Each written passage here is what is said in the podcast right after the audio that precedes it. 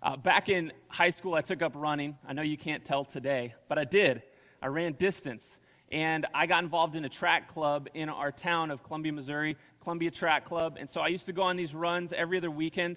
And some of the runs I really enjoyed because they were just around, you know, a track or they were on concrete and they were in neighborhoods and all that fun stuff.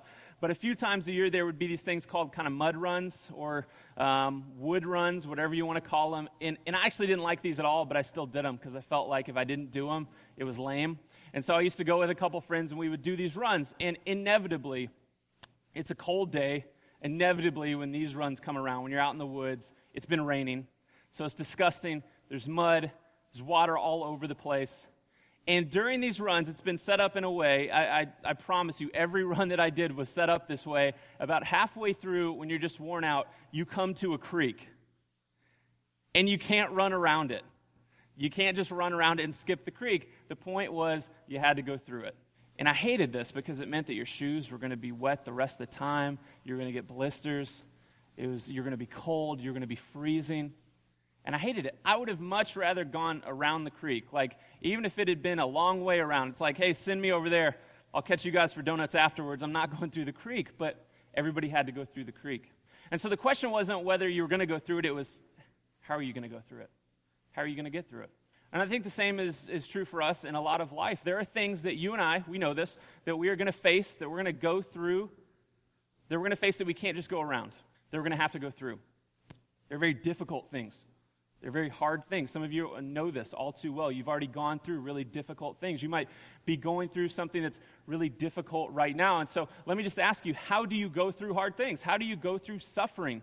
How do you go through challenges? How do you go through the stress and anxiety of difficult situations, difficult seasons, difficult relationships, difficult things that pop up in your life? How do you do it? Do you resort to, to maybe drinking? To maybe hiding out? Maybe you get angry? Uh, maybe you go on social media and you talk about it, and that's, that's where you go. Where do you go when things get difficult? Where do you go when things get challenging? And let's just sum it up. Where do you go when suffering is real? And I'm not just talking about suffering in the sense of, you know what, my favorite show's not on Netflix right now, and I'm suffering. Or they didn't have my dessert at the restaurant that I went to on Friday, and I'm suffering. Not that there aren't different levels of suffering, but I'm talking about the real heavy stuff of life the real heavy stuff of life that you can't go around and you have to go through. How do you go through it? What does that look like? Because none of us are immune to suffering. It's one of the inevitables of life. Let me just ask this. If you're a Christian here, you can answer this. When you met Jesus, did all of your problems go away? All right, let me ask again. This wasn't rhetorical. When you met Jesus, did all of your problems go away? No. I know that's not like a great banner for meet Jesus today. Like you'll none of you know, but the reality is, all of us, Christian or non Christian alike, even with Jesus, we're still going to face difficult things in our life. There are going to be times that are really heavy. There are going to be times that even feel almost unbearable, that are very, very difficult, that are very, very challenging.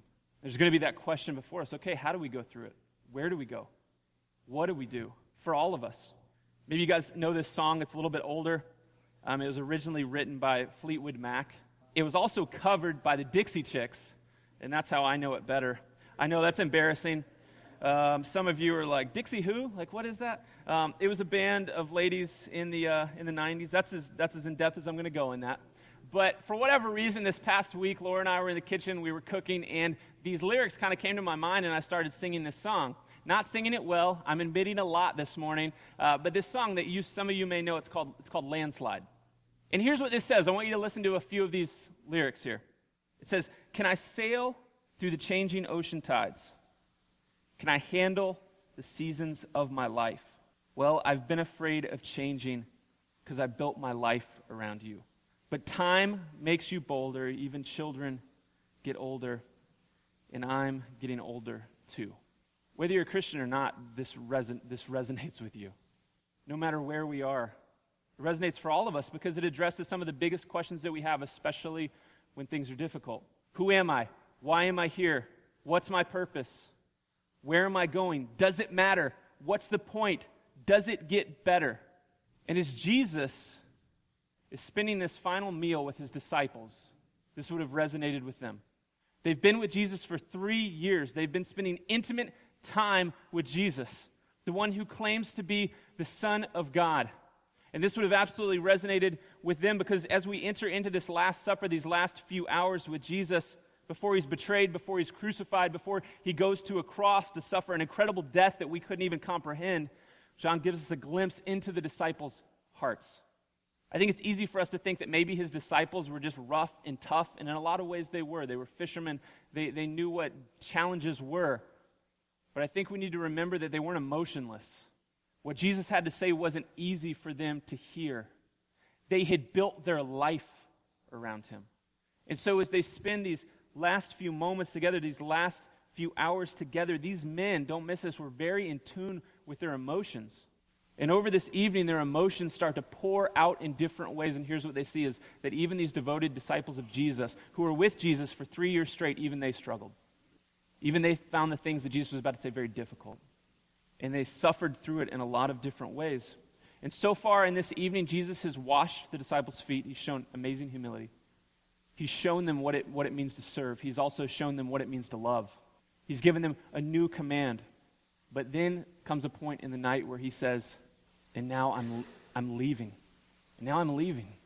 And you can hear in the text the disciples wrestling with this and the reality of we are afraid of changing. We're afraid of going through this without you. We've built our life around you. And now you say that you're leaving and you're saying that we can't, we can't follow where you're going.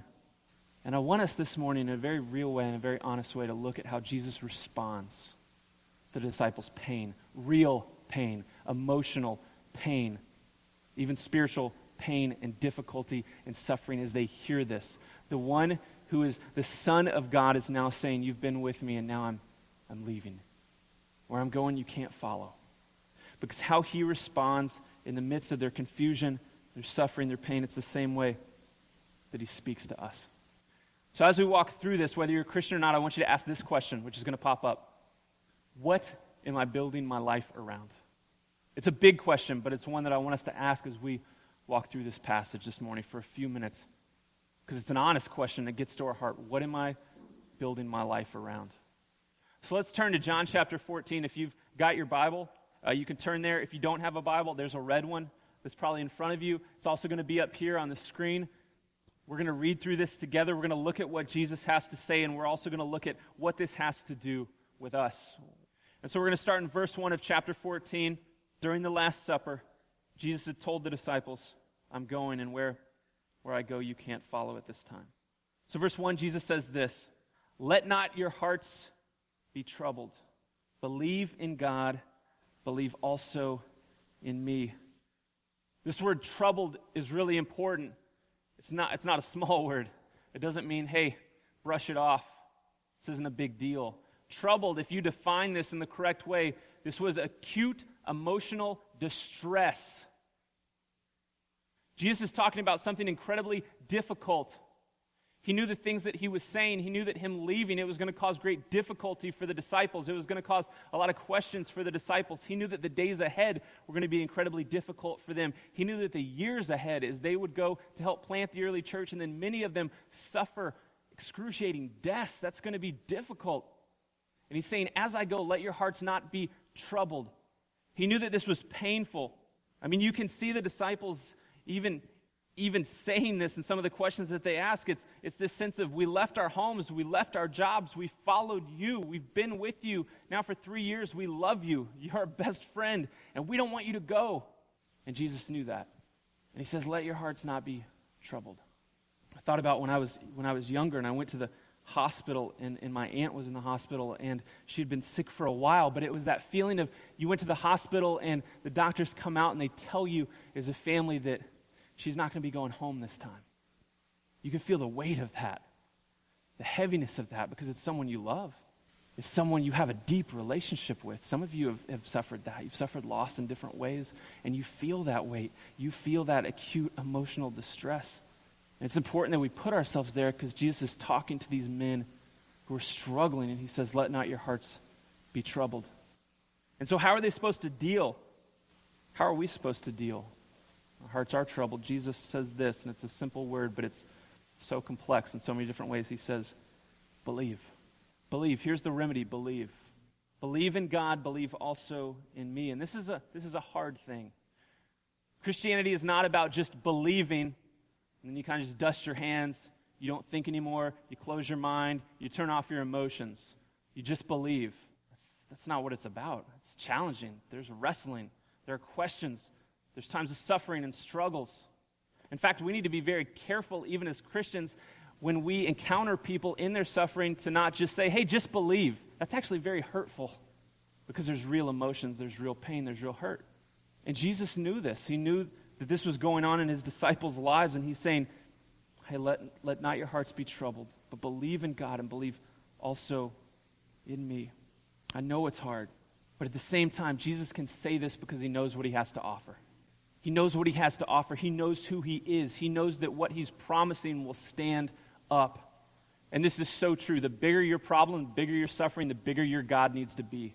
And the God of the Bible, he's a big God. That's what we see unfold.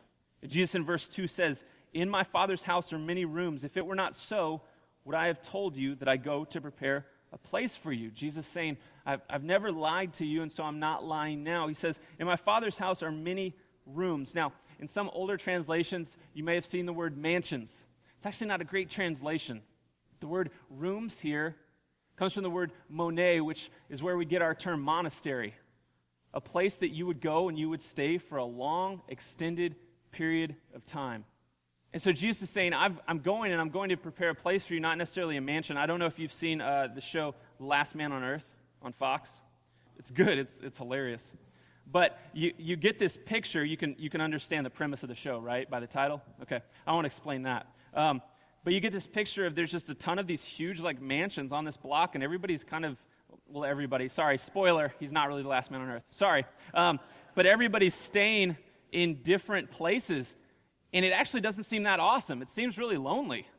Like, if heaven or where we're going is just to stay in a huge mansion by ourselves, that might be cool for a couple days. It might be pretty sweet, but that's going to be pretty lonely. That doesn't seem like something just phenomenal and awesome if that's, if that's what heaven looks like. And I think sometimes in our minds, that's what we think. Like there's just mansions and they're all spread out and we're just going to hang out in our own mansion and, and kind of hang out by ourselves. That's not it at all. In fact, in this passage, even in saying, I'm going to prepare a place for you in my Father's house, there are many rooms, here's the context. For the early readers, they were reading this, would have been a man as he proposed to his soon to be wife he wouldn't go out and build a new house. What he would do is he would build onto his father's house. He would add a room. And why would he do that? He would add a room onto his father's house so that the family could be together. This is a beautiful picture of what Jesus is doing for his church, his bride. As he is the bridegroom, he's saying, I'm going, I'm going to add on so that we can all be together. As a family, the bride and the bridegroom. And he says this in verse 3 he says, If I go to prepare a place for you, I will come again and will take you to myself, that where I am, you may be also. Do you notice something unique there? He doesn't say, I will take you to heaven. He says, I will take you to myself, which is incredibly personable. It's incredibly relational, especially in the midst of what these disciples are hearing that Jesus, the one they've built their life around, is now leaving. He says, I'll come and I'll take you to myself you notice he doesn't give too much description about the location itself. And I think in our Western world and even in church, we can get caught up in the location and even the amenities of heaven. Like, all right, let's talk about heaven a little bit. Like these streets of gold, are those going to be 10 carat or 24 carat?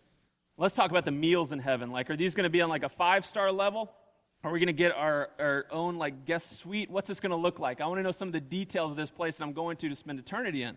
But that's not the point. Jesus is saying, I'm going and I'm going to come back and I'm going to take you to myself.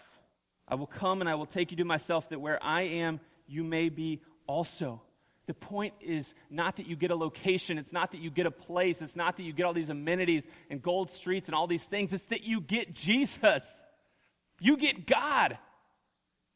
That's what he's telling his disciples here. I'm going to take you to myself. Do you know how much God loves you? Do you know how much God cares about you? Do you know that Psalm 139 is true? That He knows your innermost being? That before you were ever born, He knit you together in your mother's womb? Doesn't that make you feel at least some bit of comfort when you're suffering, when you're struggling? That there's a God who actually knows you personally? That He hasn't just like sent you off to do whatever you want to do, but He actually knows you and He loves you, and He cares about you. And if you're suffering today, and if you're struggling today in any area of life, no matter how big or how small, I want you to know this is that God cares, and He knows it. He knows your heart. He knows what you're going through. He knows where you have doubts. He knows where you're wrestling. He knows where you're questioning whether He even cares or is listening. And He's big enough to hear it. But He loves you. And Jesus loves you so much that He says, I'm coming back and I'm not just going to take you to a location, I'm going to take you to myself because I love you this much. That Jesus watches over us, that as we enter into the family of Jesus, the shame and the judgment goes away and we get grace and love. It's a beautiful picture. It's awesome. The point is, we get to be with Him for eternity. That we get Jesus, that the King is coming to take His people home. As you suffer, as you struggle, as you face things that feel almost unbearable, I want you to know this. If you're a son or daughter of God, this is not it. In fact, things get way better. There's a day when Jesus will come and He will wipe away all the tears and He will take away all the pain and He will take you home to your permanent dwelling. He's added on a room to the Father's house so that you can be with the family. And so he's saying, even, even though this is difficult, even though you're struggling, I'm coming back for you. And I'm going to take you home. And home is not just a location, it's the full manifestation of God. You get to be with me. You get to be with the Father. You get to be with the Holy Spirit. He says in verse 4, and now you know the way to where I'm going. He says, You know where I'm going to the disciples. And Thomas, he speaks up and he says to him, Lord, we do not know where you are going. How can we know the way? Jesus said to him, I am the way, the truth, and the life. No one comes to the Father except through me. You can see this in, in Thomas and what he says. He's scared of losing Jesus. He's scared of losing track of Jesus. Jesus is saying, I'm going and you know the way. And Thomas is saying, Where are you going? Like, you haven't given us a map. If there was a map that we're supposed to keep track of, I haven't seen it. So, so, what is this way? We don't know. We need you to tell us because we don't want to lose you. And then, this is one of the most well known verses in all the Bible as Jesus says, I am the way, the truth, and the life. No one comes to the Father but through me. And I want us to see two things here in this amazing statement. First off, this is absolutely about the exclusiv- exclusivity of Christ, meaning that Jesus is the only way to God. There is no other way. There's this idea that kind of pops up that maybe God is at the top of a mountain and you can take a ton of different roads and a ton of different beliefs, believe a ton of different things, but no matter what you believe and no matter what religion you ascribe to, somehow at the end it all gets to God. Now, there's a few problems with that. Even as Jesus says, I am the way. He doesn't say a way. He says there's, there's no other translation. You can go searching, like, I, I want to see what that word the really means. It means no other as he says this. One of the issues is this. Have you thought about this? The idea that all religions or all beliefs would lead to a God, to lead to a singular God. I mean, think about this. Think about some of the differences in some beliefs. Some religions actually condone forms of murder, while others say that that's absolutely wrong. Some say you should only be married to one husband or one wife, while others say you can be married to as, as many wives as you want. Some say that there are works that you can do and good works that you can do that will actually bring you to a place of salvation, while others say there's absolutely nothing that you can do that will bring you to a place of salvation.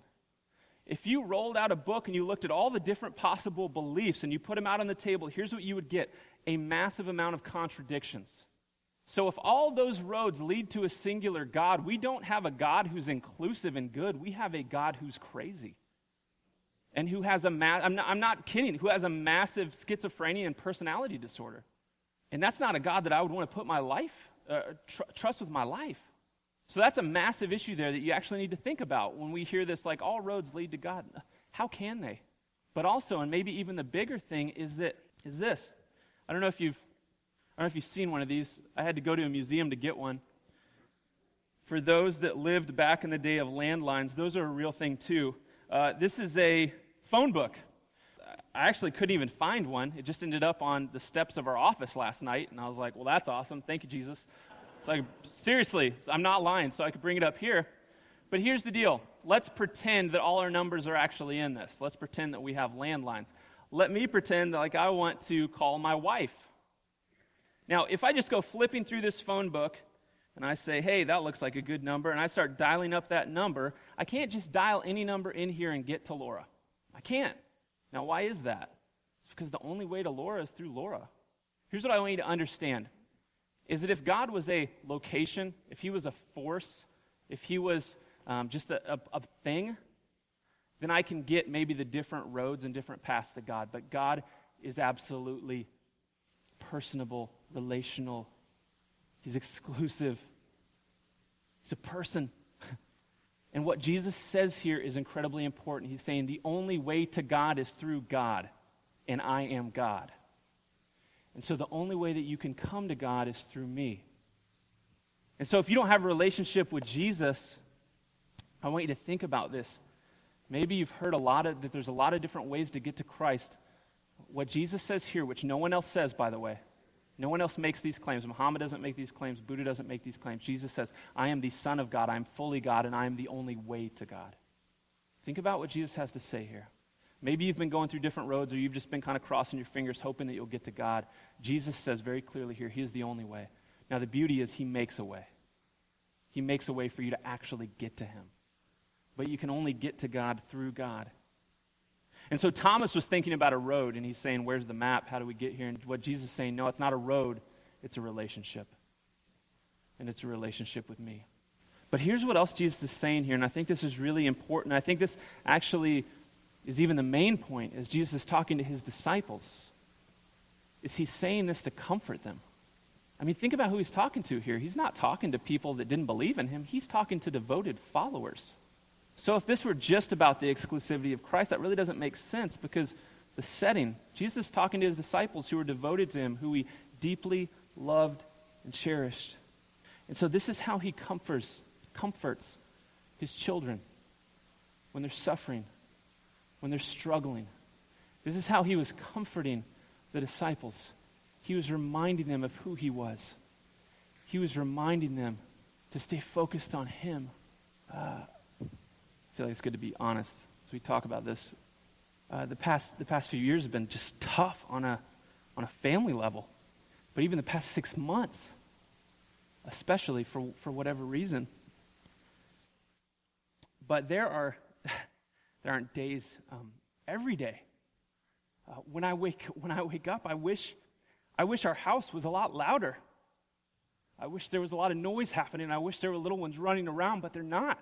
And on a daily basis, when I think, God, do you even hear these requests? Do you even care? And I have my own doubts and I have my own struggles and I have the own things that I wrestle with and the temptation there to throw in the towel or the temptation to run somewhere else. This passage is what I have to remind myself of. This truth is what keeps me going. And it needs to be poured down deep into our souls.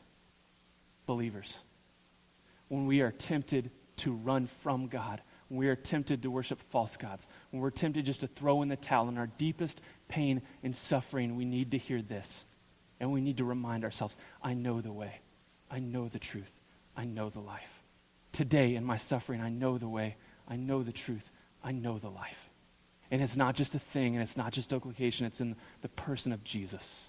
Jesus says this to his disciples to mainly comfort them. As you go through pain and you go through suffering, you know the way. Thomas, it's me. You know the truth, Thomas, it's me. You know where life is found, Thomas, it's in me. And we need to be reminded of this every day. In verse 7, Jesus says, If you had known me, you would have known my Father also. From now on, you do know him and have seen him. Philip said to him, Lord, show us the Father, and it is enough for us. Jesus said to him, have I been with you so long and you still don't know me, Philip? Whoever has seen me has seen the Father. How can you say, Show us the Father?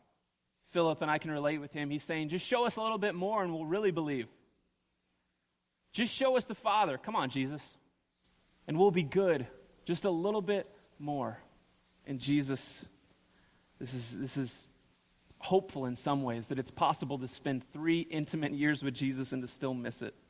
And some of us have been believers for years, and I think we still miss it, especially when harder times come. Jesus is saying, You, you know the Father because you know me.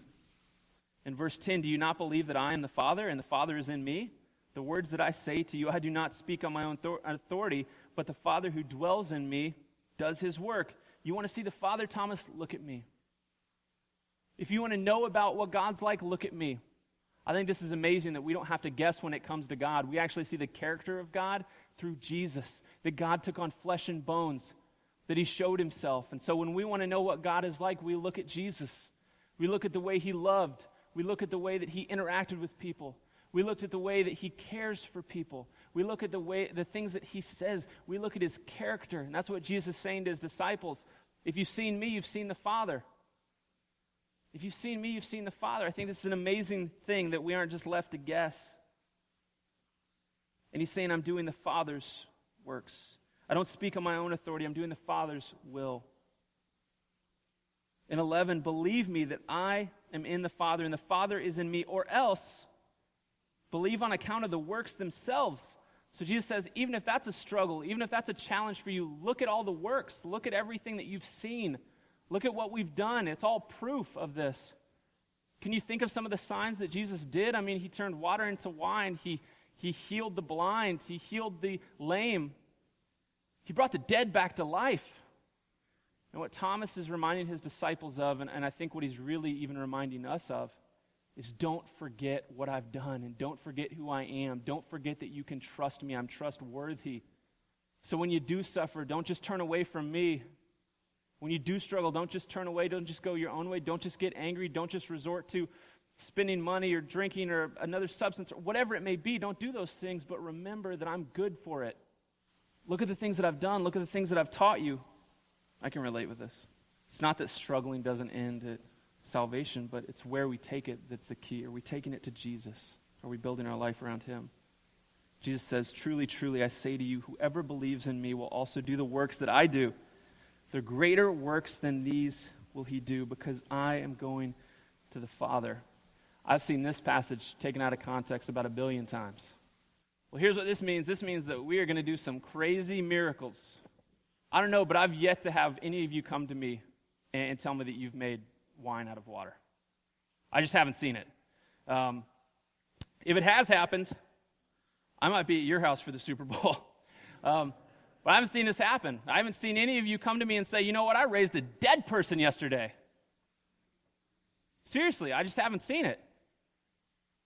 This verse can easily be taken and it's like, okay, well, we're going to do miracles like Jesus did miracles. And that's what this means. We're going to do greater works. Like, and then we get really discouraged when we don't see it happening. We're like, what's going on? Did I not say the magic words? Did I not, like, rub the wand around the right number of times? Like, why are these things not happening? Because we need to understand what the greater works really are here he's not just talking about miracles.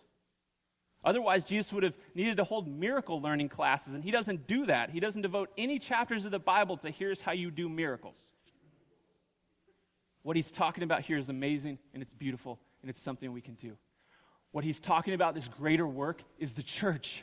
He's talking about the church going forward, sharing the good news of the gospel. He's saying that's the greatest work. As I go to be with the Father, you're going to stay here. He's called us to something to share and show people Himself, to share with people that Jesus came and He lived a perfect life and He went to the cross and He died for your sins and He offers you grace and salvation that you don't have to suffer. And here's the beauty of it He'll take you right where you are right now today. You don't even have to go home and clean up. He wants you today. And when you enter into a relationship with Him, He's going to make you totally clean. There's no greater miracle than somebody's heart going from totally dead in stone to flesh and beating for eternity. That's way more impressive than water into wine.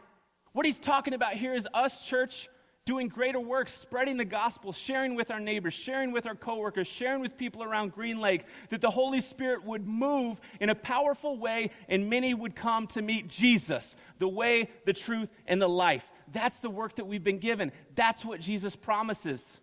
And it's a beautiful work. I never get tired of hearing the story of somebody meeting Jesus. It's the biggest miracle we'll ever witness. And it's a beautiful thing that we actually get to take part in it. And so Jesus tells the disciples, As I go, you'll remain. There's a good work for you to do. Do even greater works than these.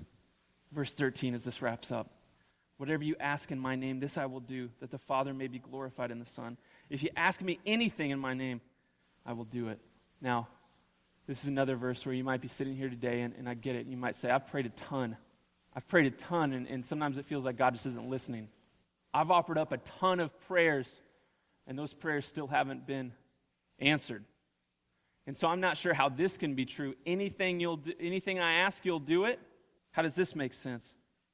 Well, the key here is, is this whatever you ask in my name. In my name. So asking in Jesus' name is not just this tagline. It's not just an opportunity to say, Jesus, I'd really like a Hummer today. I'd really like a jet today. I'd really like to go home, pull up Bank of America, check out my bank account, and it's just blowing up today. And, uh, oh, and by the way, in Jesus' name. That's not what's being said here. That's not the point. The key is this, and I think this is important for us. There's no magic words here. It's this question Do my prayers match God's character? Are the things that I'm praying for, would Jesus sign his name at the end of it and say, Yeah, I, agree, I totally agree with that? That's what it means in Jesus' name, that we would pray in a way that our hearts are aligned with God's heart. He's telling the disciples this. So it doesn't mean that you're just going to pray for anything out of the blue and God's just going to give you that. But are you, what are you praying for? Maybe that's a good place to start. Like, what are you praying for? Who are you praying for? And if we actually think about it, it's like, well, yeah, I've been praying for maybe a lot of stuff. I'm praying that life would just get easier. That's, that's a big prayer. It's like, okay, well, it's good to be honest about that. Now let's look and let's see is this something Jesus would put his name at the end of? That he would say amen and amen. Now, at the same time, some of us in here today, and I don't want to belittle this, you're like, I have been praying in Jesus' name and it still hasn't happened. So I want to know what's going on there. And I hurt for you there, and I feel for you there. Maybe suffering for you has been a loss of relationships. Maybe it's been a loss of health. Maybe it's been just a loss of dreams, a loss of different things that you thought were going to turn out. And you're like, I've been praying hard on my hands and knees, and it still feels like this hasn't happened. I feel like this is in alignment with God's heart. I don't have a magic answer for you. Here's what I would say is that God's timing from what we see from Scripture is perfect. And although we can't see it now, He absolutely does. He knows exactly what He has for you, and He knows when He has it for you, and He knows exactly what that looks like. Because God is a good Father. And so, although it's tough, here's what I would remind you of in Jesus is the truth, in Jesus is the way, in Jesus is the life, even when we can't see it. And So, how do you pray? I mean, that's a, that's a good question, too. How should we pray? Okay, what do, we, what do we pray for? I mean, look at the Lord's Prayer that we read at the beginning. If you go through it really quickly, Our Father who art in heaven, hallowed be thy name. So, first off, God, you're amazing. You're awesome. Uh, I, I humble myself before you. Thy kingdom come, thy will be done. God, I want to be in alignment with you in earth as it is in heaven. And what's God's will? God's will is that many would come to know him, be cleaned by him and have an eternity that is far different. Being with Him as He comes back takes you to Himself than being separated from Him in hell. So, God, I want to be in alignment with your will on earth as is in heaven. Give us this day our daily bread. Jesus, would you please just meet my needs? I don't need the Hummer on 22s. But Jesus, would you meet my needs today? Would you meet my family's needs today? Would you provide for me? I'm trusting that you will.